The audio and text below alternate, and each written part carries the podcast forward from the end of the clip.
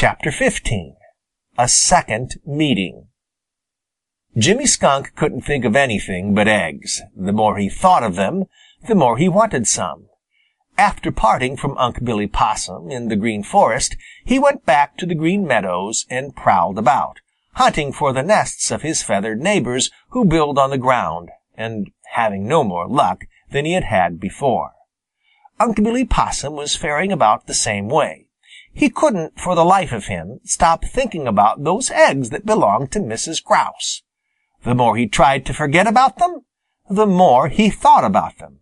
"I ah, feels it in my bones that there isn't the least bit of use in hunting for them," said he to himself, as he watched Jimmy Skunk amble out of sight up the little lone path. "No, Sah, there isn't the least bit of use. I done look every place I can think of already. Still, I haven't got anything else special on my mind, and those eggs certainly would taste good. I reckons it must be I needs those eggs, or I wouldn't have them on my mind so much.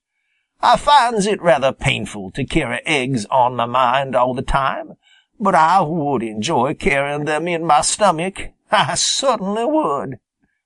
Unc' Billy grinned and started to ramble about aimlessly, hoping that chance would lead him to the nest of Mrs. Grouse.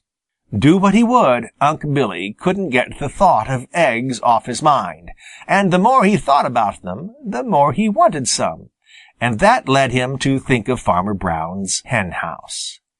He had long ago resolved never again to go there, but the longing for a taste of eggs was too much for his good resolutions, and as soon as jolly, round, red Mr. Sun sank to rest behind the Purple Hills and the Black Shadows came creeping across the Green Meadows and through the Green Forest, Unc' Billy slipped away, taking pains that old Mrs. Possum shouldn't suspect where he was going.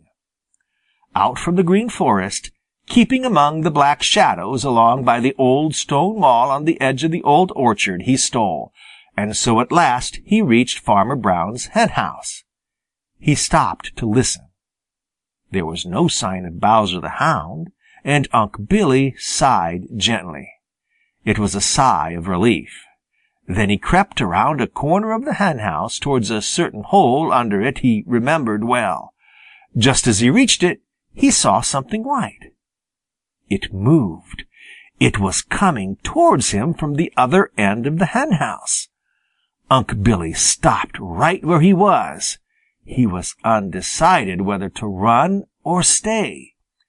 Then he heard a little grunt and decided to stay. He even grinned. A few seconds later, up came Jimmy Skunk.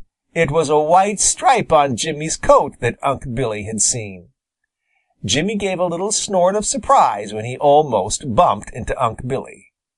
"What are you doing here?" he demanded.